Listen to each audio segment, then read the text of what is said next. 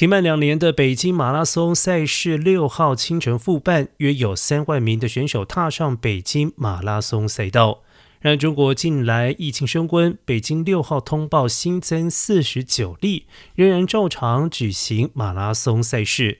显示，即便在新冠疫情阴影之下，中国生活似乎正逐渐恢复正常。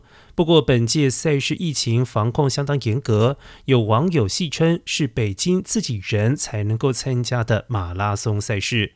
选手必须从十月三十号起到十一月五号，每天进行个人健康情况申报。除了北京、上海马拉松，也将在本月的二十七号复办。